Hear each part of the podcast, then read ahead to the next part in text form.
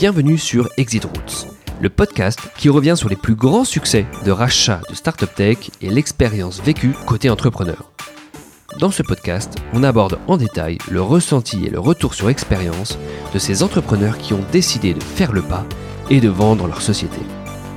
Fin d'une première expérience entrepreneuriale ou début d'une nouvelle histoire, mon objectif est de chercher à comprendre comment et surtout pourquoi ces entrepreneurs ont décidé de faire le pas et d'accepter de vendre leur société.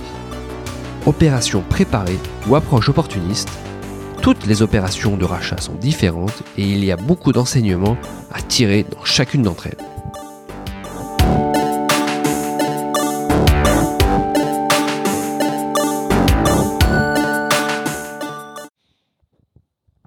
Pour ce nouvel épisode du podcast Exit Route, je suis ravi d'accueillir Adrien Chaltiel, euh, le cofondateur de carrièrejuridique.com euh, et l'actuel fondateur d'Eldorado. Bonjour Adrien. Bonjour.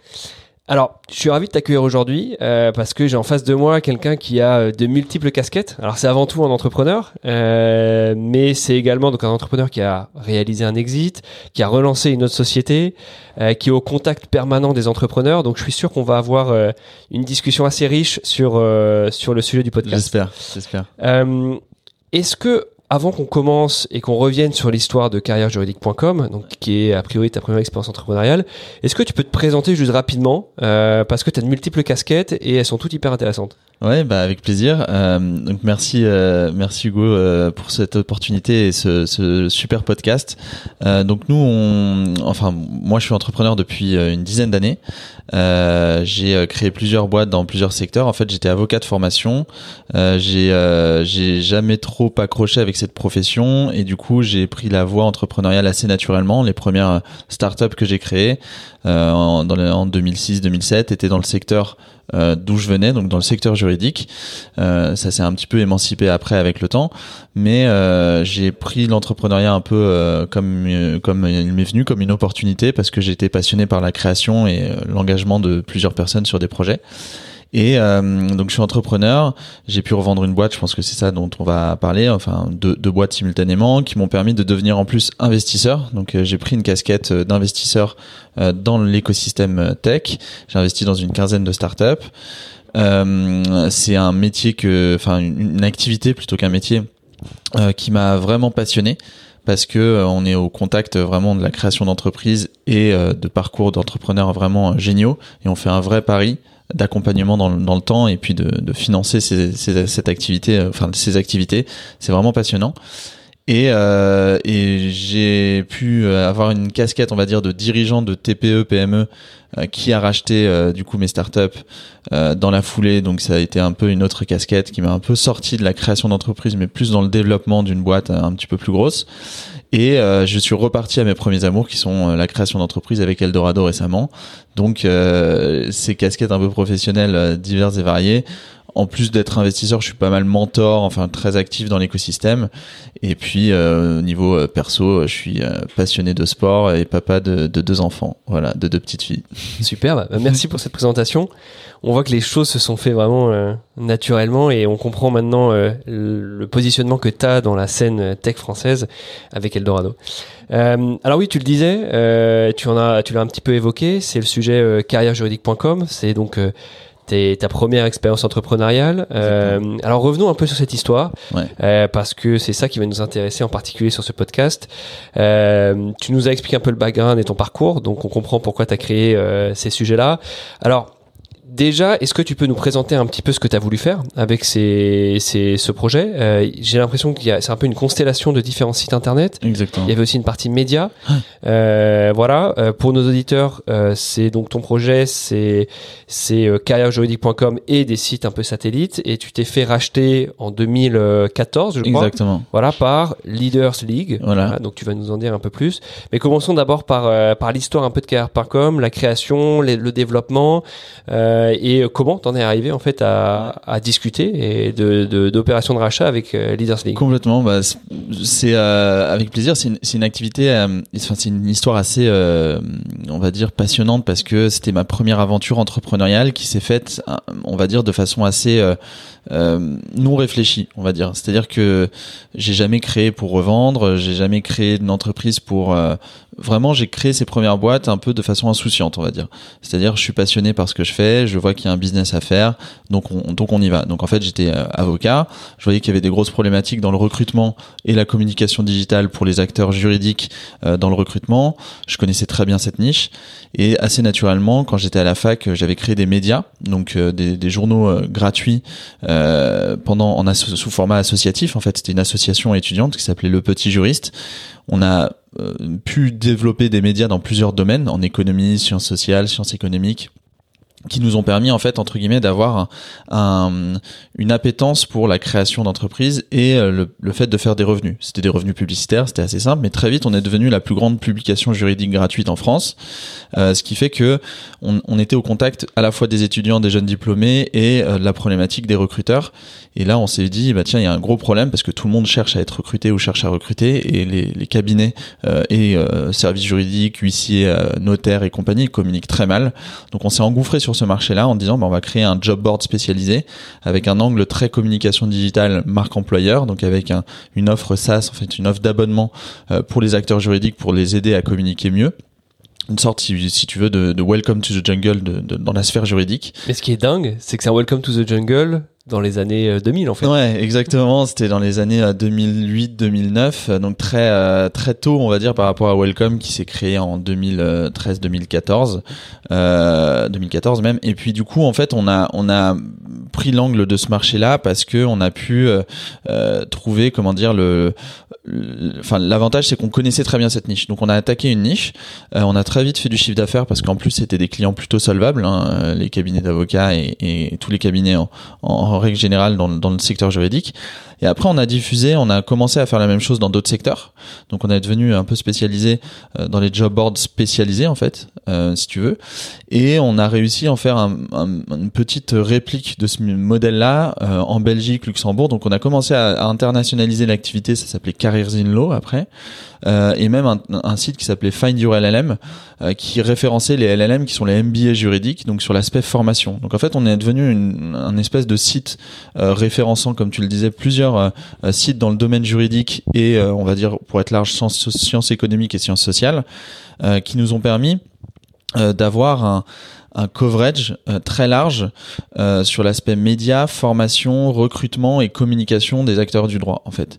Et tout ce portefeuille de, de clients, on va dire, euh, nous a permis d'avoir pas mal de chiffre d'affaires, d'avoir une bonne activité, une bonne traction et donc une bonne visibilité aussi. On avait une très bonne marque et on a commencé à être identifié du coup par la personne, enfin la boîte qui nous a racheté.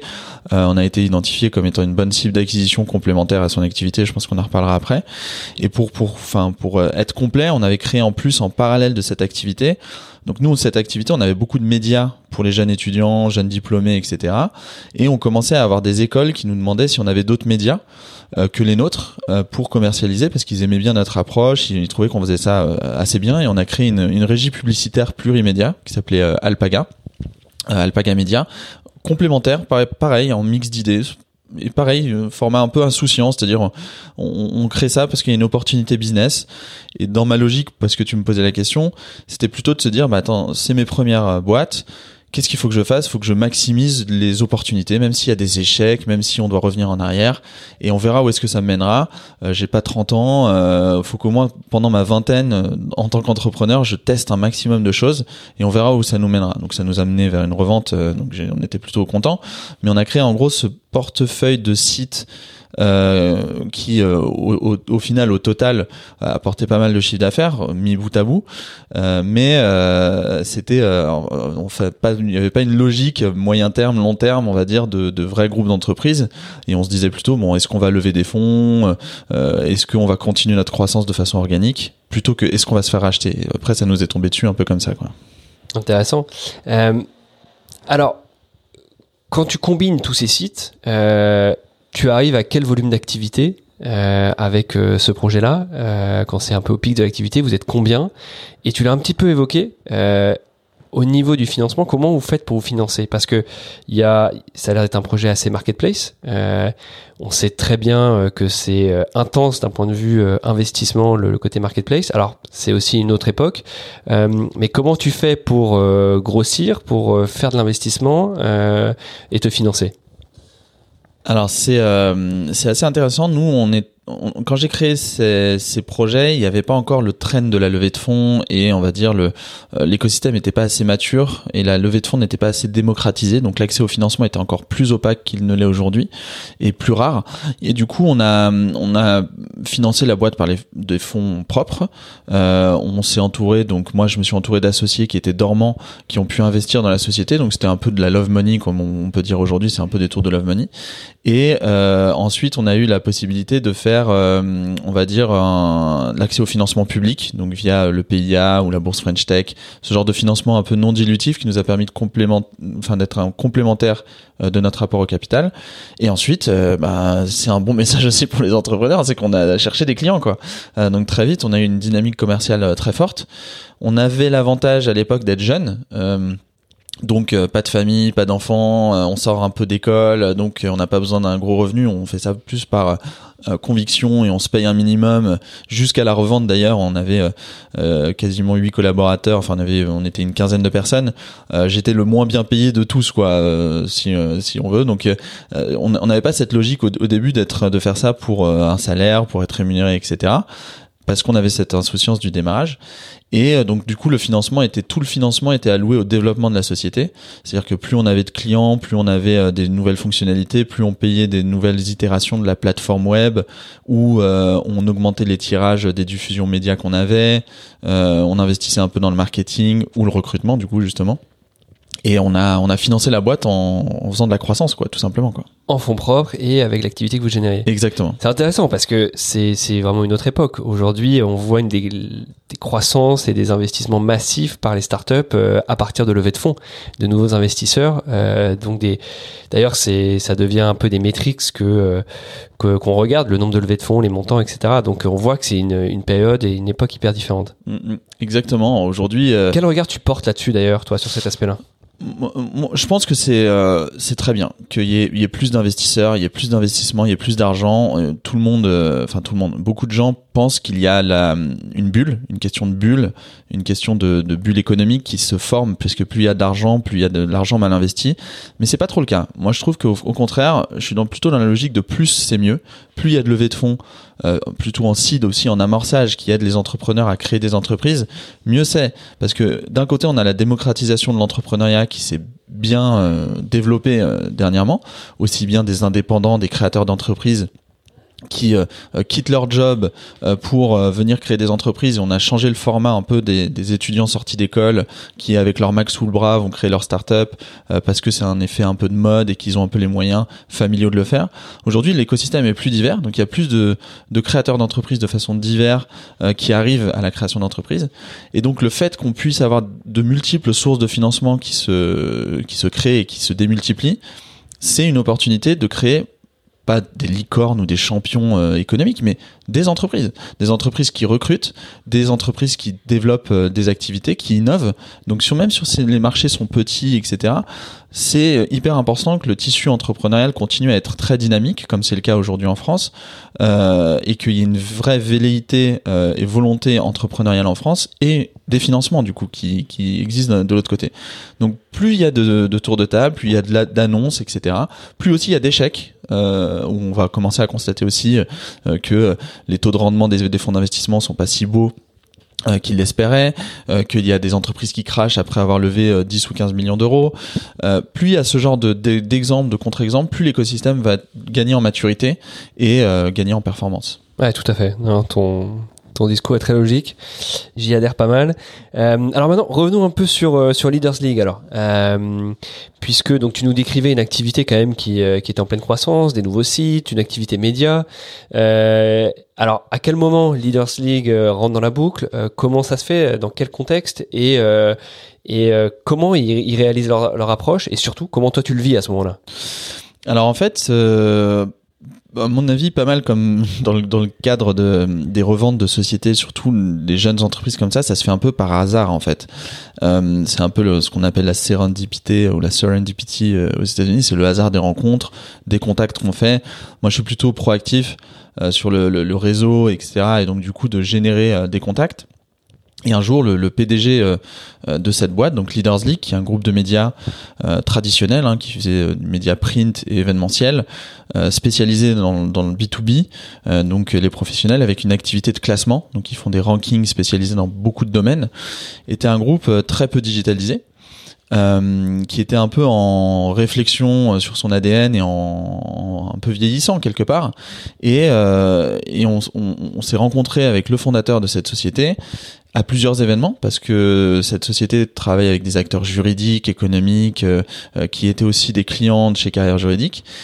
Nous, on était clairement le, le petit, hein, une petite start-up du, du digital euh, avec beaucoup d'outils tech et surtout une vraie volonté entrepreneuriale digitale très forte. Et en fait, le, le, fondateur de cette société, très vite, on parlait au début de partenariat, de faire des partenariats sur plusieurs sujets, plusieurs aspects de nos sociétés. Et très vite, ça s'est fait euh, naturellement sur le fait, bah, pourquoi pas euh, l'union fait la force, quoi. Euh, pourquoi pas, moi je suis un peu plus gros, je vous rachète. Et puis on fait ça sous un format un peu logique. C'est pas un rachat brut et puis moi je m'en vais. C'est ce qu'on appelle parfois même une acqui-hired, quoi. C'est je rachète la société, ses actifs et son, son futur, mais aussi le dirigeant qui qui a impulsé le développement. Et c'est ce qui m'a été proposé quelque part. Ce qui pour moi était un peu une, une aubaine, une vraie belle opportunité. Pourquoi? Parce que euh, j'intègre une, une, société qui est un peu plus grosse. Je continue à développer les startups qui on a du coup euh, filialisé. Les deux activités sont devenues des filiales du groupe. Et je gagne un poste de direction euh, dans, dans, un groupe euh, qui, qui est un peu plus grand, plus important et qui a beaucoup de besoins digitaux, donc assez passionnant. Donc en fait, mis bout à bout, cette opportunité de rachat, a été euh, quelque part une aubaine euh, qui s'est présentée un peu de façon par hasard et une, vraie opportunité de marché aussi pour Leaders League qui devenait euh, qui allait devenir un groupe beaucoup plus digitalisé et pour les filiales start-up que je dirigeais qui allaient être plus financées à travers un groupe qui avait qui avait plus de moyens. Ouais, tu, tu dis que c'est par hasard effectivement parce que c'est effectivement le hasard des rencontres et de la façon dont tu as construit ta relation avec euh, avec le PDG de cette boîte qui vous a racheté. Mais il y, a, un fort rationnel effectivement. Tu parlais de acquiring, tu parlais d'activités qui étaient assez proches, donc euh, donc on comprend ça. Euh, moi, ce que j'aimerais savoir un petit peu et, et comprendre avec toi, c'est comment tu l'as vécu parce que c'est ta première expérience entrepreneuriale, c'est toujours particulier. Il y a une, une, une, option qui se présente à toi qui est l'exit, euh, donc on a forcément ça dans un coin de sa tête. Comment on, on prend la décision? Euh, Comment on le vit? Est-ce que c'est l'ascenseur émotionnel? Est-ce que tu es euh, tout à fait euh, euh, mesuré, sobre là-dessus? Voilà. Ben, la réflexion, elle a été assez logique. Il y, y, a trois choses et puis après, je pourrais dire ce que je n'ai pas fait et que j'aurais dû faire. Tout à fait. Mais trois choses que j'ai faites à l'époque, euh, je me suis posé la question, c'est euh, c'est quoi le devenir de ma société et mon avenir personnel? Donc d'abord ma société et mes collaborateurs. Là, c'était quoi? C'était l'opportunité de développer la boîte de façon plus performante, on va dire, euh, que d'être une start-up et un peu entre guillemets de galérer, euh, d'avoir plus de moyens, euh, par exemple de, bénéficier des, fonctions support d'un groupe pour tout le côté RH, paye, comptabilité, finance c'est un avantage. Et moi, j'allais pouvoir me concentrer plus parce que moi, je passais mon week-end à faire ma compta, comme tous les entrepreneurs, à, payer l'URSSAF, à avoir les problématiques d'un entrepreneur et d'un chef d'entreprise. Là, j'allais pouvoir me, me, concentrer un peu plus sur le business et la croissance. Donc là, puisqu'on arrivait à 4-5 ans d'activité, euh, à, comment dire, à augmenter la capacité commerciale de ces startups. Donc la première chose, c'était voir qu'est-ce que ça fait pour la startup beaucoup mieux pour les collaborateurs, les collaborateurs d'une startup, faut quand même avoir conscience qu'ils qu donnent une confiance à la société aussi, parce qu'ils ils se payent moins, euh, parce qu'ils travaillent plus, euh, parce qu'ils sont plus engagés dans une société qui est euh, pas certaine. Et moi, je remercierai à, vie les, premiers collaborateurs que j'ai eu, que j'aime de tout mon cœur, parce que on a pu en plus leur proposer un, poste plus durable, mieux payé, plus stable, avec d'autres opportunités. Donc il y avait ce côté un peu capital humain qui a pu être intégré dans une société plus grosse et euh, pareil bénéficier du coup de euh, d'un d'une de conditions qui sont meilleures quoi quelque part. Et après il y avait euh, mon aspect personnel et ceux de mes associés. Mes associés qui étaient dormants, eux, se sont fait racheter, une vraie opération de M&A. Et pour ma part, c'était qu'est-ce que ça va m'apporter d'une manière personnelle? Où là, je, euh, entre guillemets, j'avais 27 ans, je gagnais euh, déjà la possibilité d'être dirigeant dans, une, dans un groupe de plus de 100 collaborateurs. Euh, bon, après, une rémunération évidemment plus élevée, comme je le disais tout à l'heure, j'étais le moins bien payé euh, de ma startup, donc c'était quand même un peu le retour sur investissement de, de ces années de travail que j'avais que j'avais fait. Et aussi, euh, parce que moi j'ai échangé des titres contre des titres du groupe, je continuais à garder une dynamique entrepreneuriale et prise de risque, et, entre guillemets d'investisseur et d'associer à une structure qui est plus grosse. Donc en fait, aligner tout ça, ma réflexion, elle a été assez logique. J'ai pas trop réfléchi longtemps. Euh, je me suis plutôt dit quels sont tous ces avantages euh, les uns par rapport aux autres? Et euh, une fois que j'ai vu qu'il y en avait plus d'avantages que de désavantages, même beaucoup plus, je me suis dit que des opportunités de rachat, de toute façon, il n'y en aurait pas des milliers ces prochaines ces prochaines années, et que euh, quelque part, c'était même pas une question de montant, c'était une question de conditions de ce qu'on allait faire ces prochaines années, puisque comme beaucoup de rachats, j'ai eu le droit à avoir un vesting de, de 3 ans en cadeau, euh, mais qui est normal hein, quelque part et qu'on accepte. Donc j'ai dû rester euh, 3 ans dans, dans, le groupe qui nous a racheté. Et, euh, et du coup, c'est ce qui m'a donné un peu le, le, le, enfin, la réflexion qui dit, bah, il n'y en aura pas 30 000 des opportunités de rachat, quelles qu'elles soient. Donc, il faut plutôt sauter euh, sur l'occasion et, euh, et, continuer à développer la boîte euh, tous ensemble. Quoi. Et alors, donc maintenant, avec un peu de recul, qu'est-ce que tu penses que tu aurais fait différemment? Parce que tu l'as un petit peu évoqué avant de commencer les raisons de hum, on va dire qu'en en fait un rachat, puis c'est par la jeunesse, hein, comme tu dis, c'était euh, mes premières expériences et euh, on n'a pas la réflexion un peu profonde de ce que ça implique un rachat d'un groupe qui est plus là depuis 15-20 ans. C'est aussi un groupe entrepreneurial qui n'a pas forcément le même métier de base et pas non plus forcément les mêmes valeurs. Euh, donc il y avait un, une question que je me suis pas forcément vraiment posée sur, par exemple, les valeurs de l'entreprise et d'aligner les valeurs de la société qui rachetait, enfin du bailleur et du seller. Et, euh, nous, on avait des valeurs différentes. Enfin, l'idée c'est pas de rentrer dans les détails de qui a les bonnes ou les mauvaises valeurs, mais on a eu des, valeurs différentes, euh, notamment sur l'aspect euh, client, euh, satisfaction client, euh, sur un certain nombre de choses, qui ont fait que ça a engendré un petit peu après la revente des dysfonctionnements. Euh, des petits dysfonctionnements de, de mariage hein, qui arrivent, je pense, dans, quasiment 100% des cas et qu'il faut savoir régler, qu'on a su régler d'ailleurs, hein, parce que les sociétés aujourd'hui sont toujours existantes, elles sont toujours en pleine activité et en, en très bon fonctionnement, les, les filiales. Euh, ce qui d'ailleurs, personnellement, pour un entrepreneur, euh, est une vraie satisfaction, c'est-à-dire qu'on n'a pas racheté, changé la marque, euh, etc. Non, ces activités perdurent et continuent. Donc pour ça, c'était, c'était, c'est vraiment super de constater ça aujourd'hui. Mais si tu veux, le, l'alignement le, des valeurs fait que ça a, a coûté beaucoup, euh, on va dire, au fonctionnement des boîtes à un moment, euh, à l'entente des associés, euh, à l'alignement d'intérêts sur euh, sur des sujets euh, qui sont en vrai profonds. Et en fait, le sujet profond d'une société, c'est ses valeurs, parce que de ces valeurs euh, naissent les collaborateurs qui correspondent ou non à, à ces valeurs. Et si des collaborateurs sur le long terme, ils correspondent à ces valeurs des fonctionnements, des process, des relations avec les partenaires et les prestataires, les clients. Et donc nous, on a eu un petit désalignement de, de ces valeurs-là. Ce qui fait par exemple que on a eu un turnover assez fort. Hein. D'un an, un an après euh, le rachat, tous les collaborateurs qui m'avaient suivi se sont dit bah nous on était venus pour l'aventure entrepreneuriale. Maintenant on a l'impression d'être arrivé euh, à terme de cette aventure puisqu'il y a eu ce rachat. Mais aussi euh, voilà les valeurs. Nous on aimait bien les valeurs qu'il y avait dans la startup et peut-être un peu moins dans le groupe euh, qu'on a rejoint.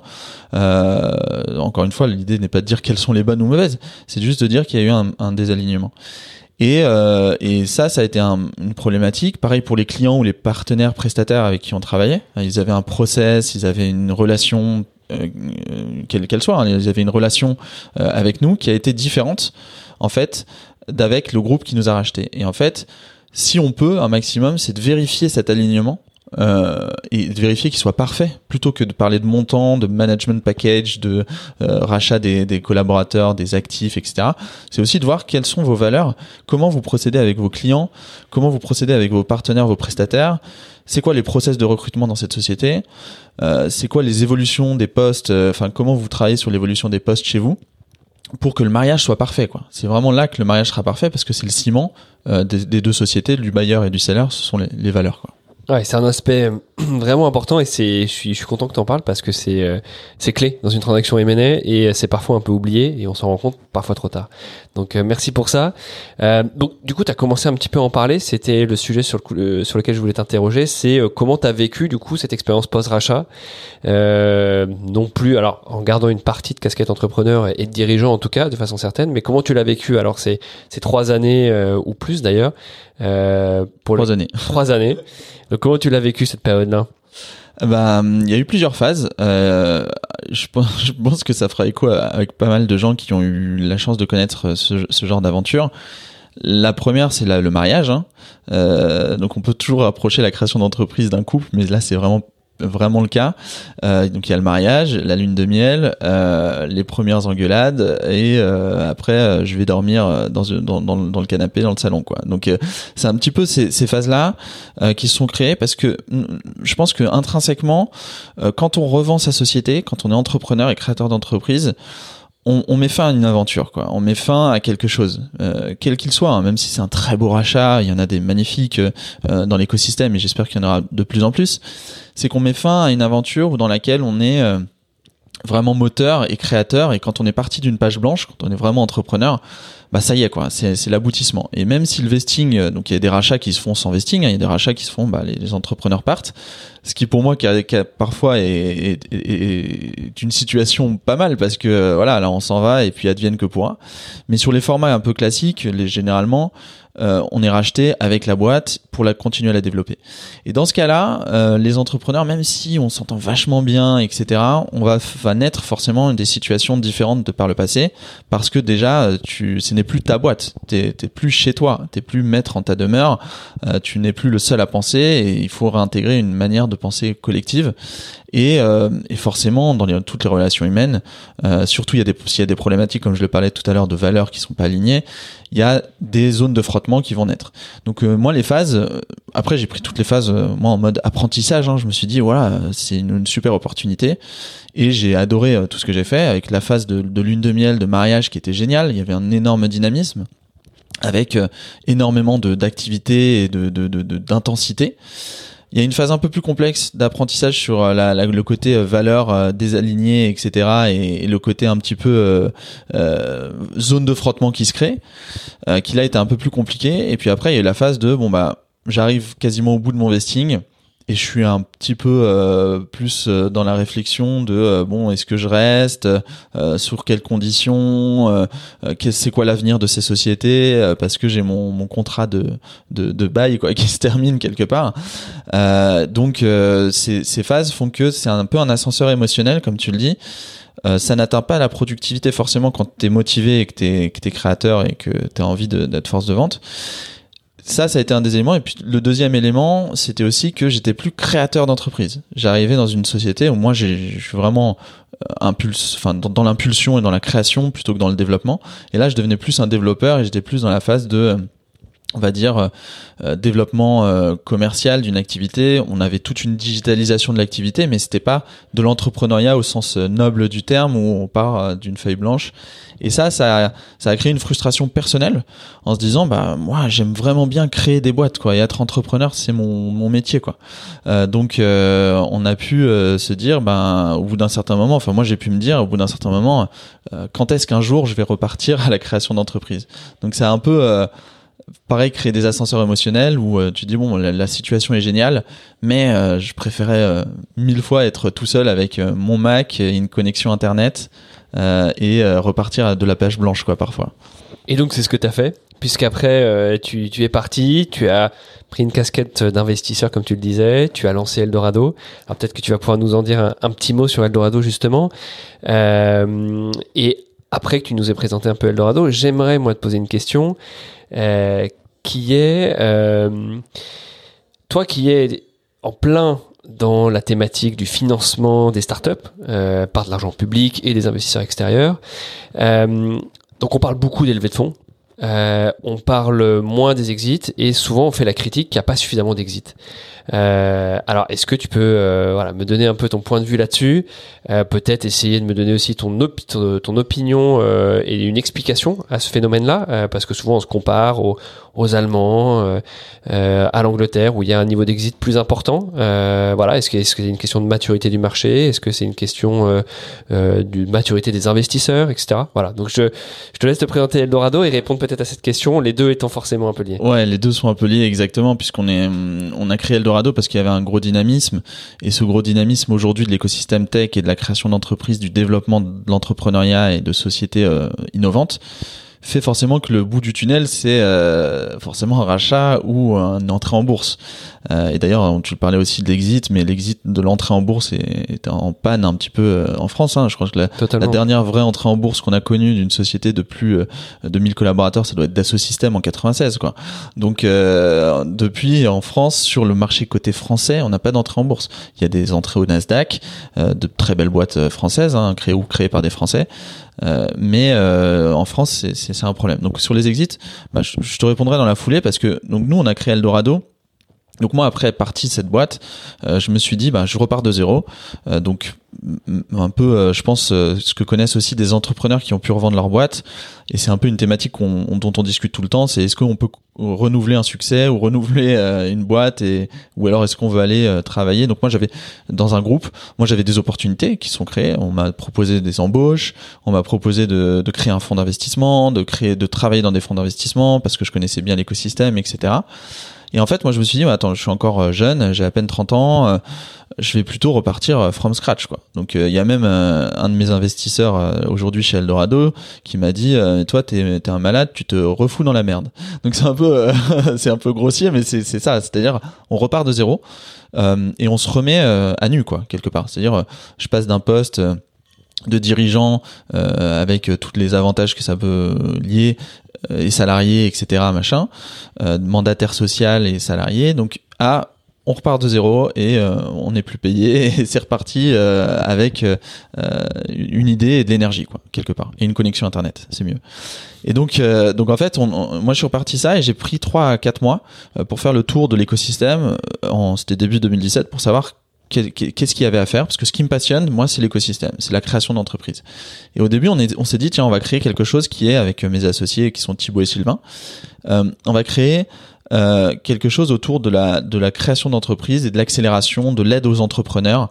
Euh, est-ce qu'on peut créer un accélérateur un fonds qui accélère? Est-ce qu'on peut créer un studio de développement etc donc on a on a digitalisé ou pas euh, on a vraiment euh, réfléchi et poussé la réflexion en faisant bah, une centaine de déjeuners avec des gens qu'on connaissait ou rendez-vous.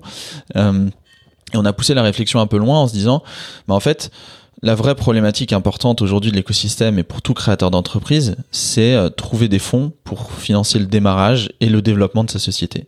Et il y a une très, forte complexité d'accès aujourd'hui au financement alors même qu'il y a beaucoup d'argent. Donc très vite, on s'est dit, bah, il y a de plus en plus d'entrepreneurs, plus en plus d'investisseurs et plus en plus de sources de financement, mais elles ont de plus en plus de mal à s'identifier les unes par rapport aux autres parce que l'écosystème s'enrichit.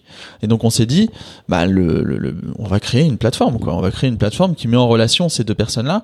L'avantage qu'on avait, c'était qu'on avait créé un asset déjà technologique et data avec Thibaut et Sylvain qui s'appelle les pépites tech, qui est l'annuaire de la mission French Tech, dans lequel on référence près de 8500 euh, startups, euh, voilà, qui euh, se mettent en avant tous les jours gratuitement.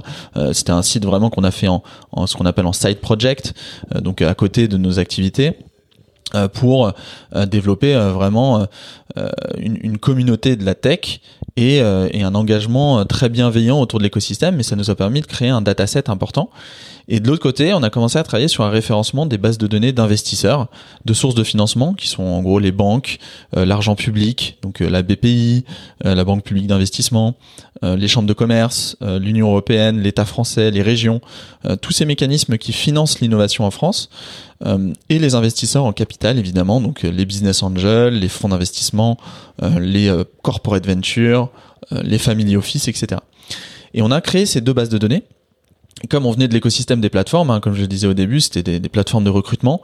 Là, on s'est dit, on va créer une plateforme de financement avec tous les angles dont on a parlé, qui est la mise en relation, euh, la mise en avant, c'est-à-dire mieux connaître le côté éducation et, et d'aider avec la mission qui aujourd'hui est la nôtre, c'est d'aider toutes les startups françaises dans tout leur développement, qu'elles cherchent 30 000 à 20 millions d'euros, de trouver des investisseurs adaptés ou des sources de financement adaptées tout au long de leur vie et un service, euh, donc euh, sous forme de plateforme, qui les aide pour ça.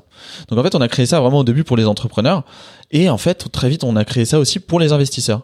Parce que, et ça va répondre un petit peu sur euh, qui sont les investisseurs aujourd'hui dans la tech française et comment on peut continuer à développer la boîte, enfin, comment l'écosystème va continuer à se développer euh, de façon au sens large, quoi.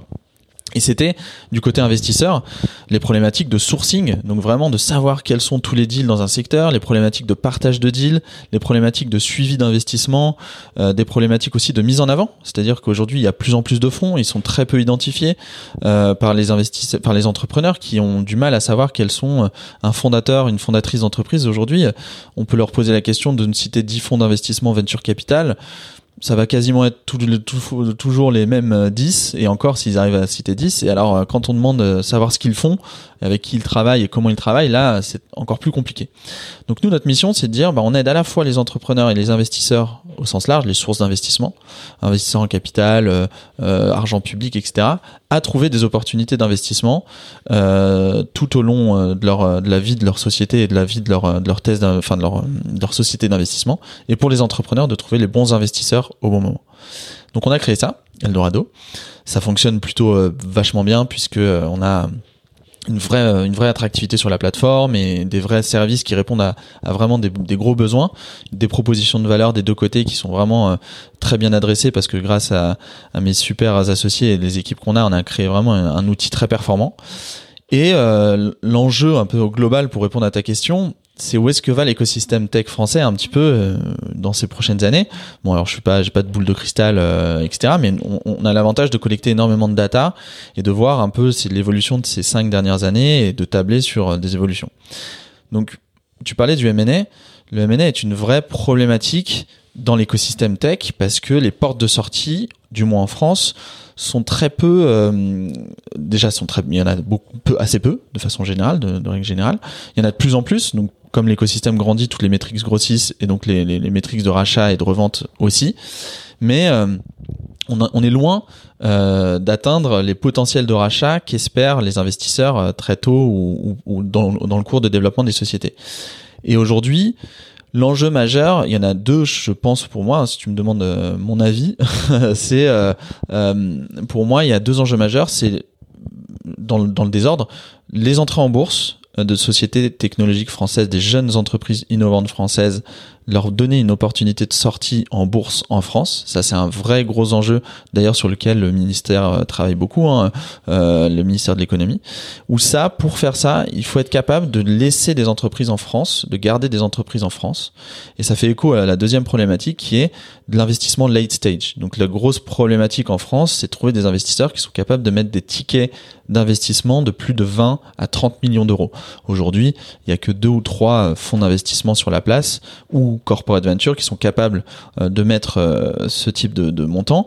Et l'enjeu de l'État ou de la BPI, enfin de l'État à travers la tutelle qu'elle a de la BPI, d'investir dans des fonds, c'est d'investir plus d'argent et de créer des fonds d'investissement tech en venture en France qui sont de plus d'un milliard.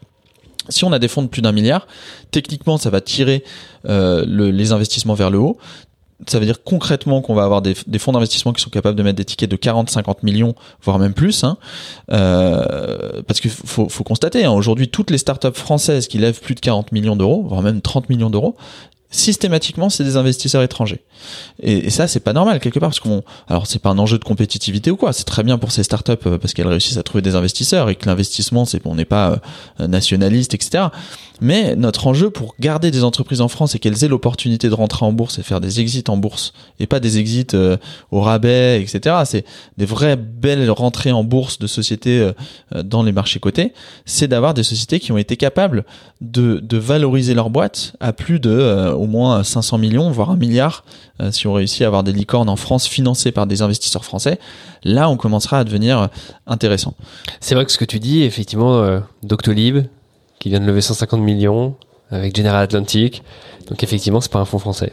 Exactement, General Atlantic, et bon, il y a tous les exemples après, même Algolia, euh, euh, Scality, etc., qui sont des boîtes qui sont 100% quasiment financées par des investisseurs étrangers.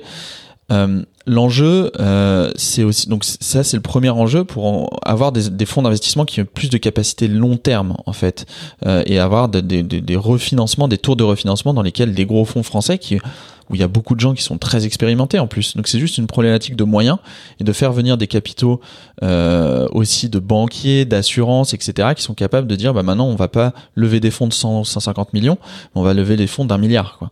Donc euh, si on réussit à faire ça, on réussira techniquement à tirer aussi tout l'écosystème vers le haut. Euh, donc, faut pas oublier la problématique de l'amorçage du seed et qui, qui reste important. Mais pour les exits, c'est une part. Et puis l'autre part, c'est un peu une part. Selon moi, c'est une part culturelle, c'est-à-dire que euh, qui rachète des, sociétés, c'est des grands groupes.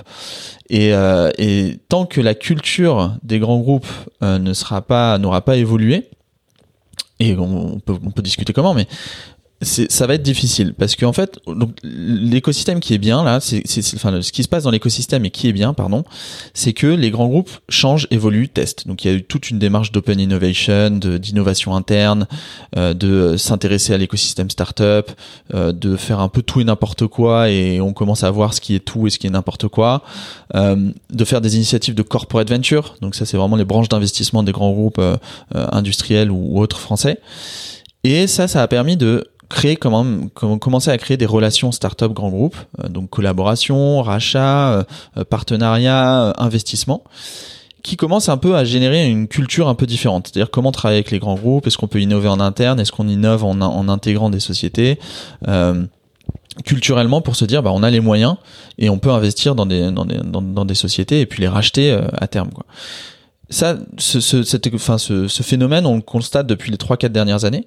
Et l'enjeu, c'est que les 3-4 prochaines années, ce soit plus de la réflexion, mais de l'action, quelque part. C'est-à-dire, bon, bah voilà ce qu'on a fait ces 3-4 dernières années, qu'est-ce qu'on a constaté qui marche, qui marche pas, même dans les rachats. Hein. Euh, il y a plein de, de rachats. Bon, après, on sait jamais trop, c'est assez opaque un rachat, mais on sait jamais trop ce qui se passe derrière. Mais euh, on, a des, sentiments marchés qui font que euh, et puis avec ton podcast on peut aller un peu plus dans le détail mais on, a on a assez peu d'informations sur est-ce que ça marche ça marche pas etc mais en tout cas, l'enjeu d'en avoir plus, c'est de dire aux grands groupes de prendre plus de risques.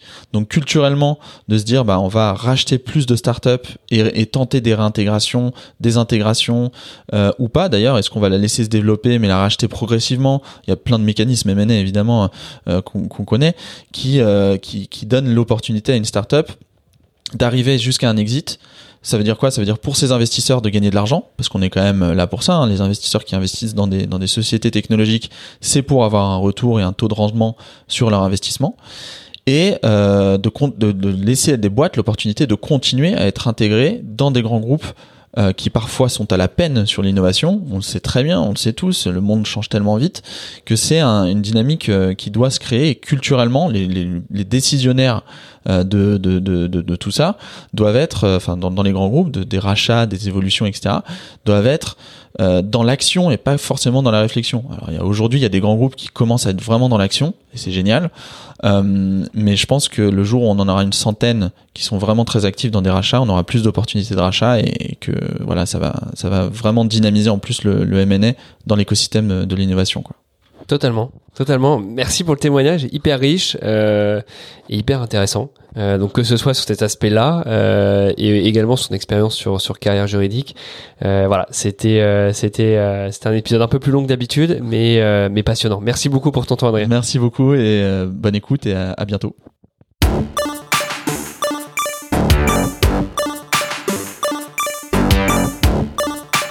J'espère que vous avez autant apprécié l'écoute de cette édition que j'ai pris de plaisir à préparer cette interview.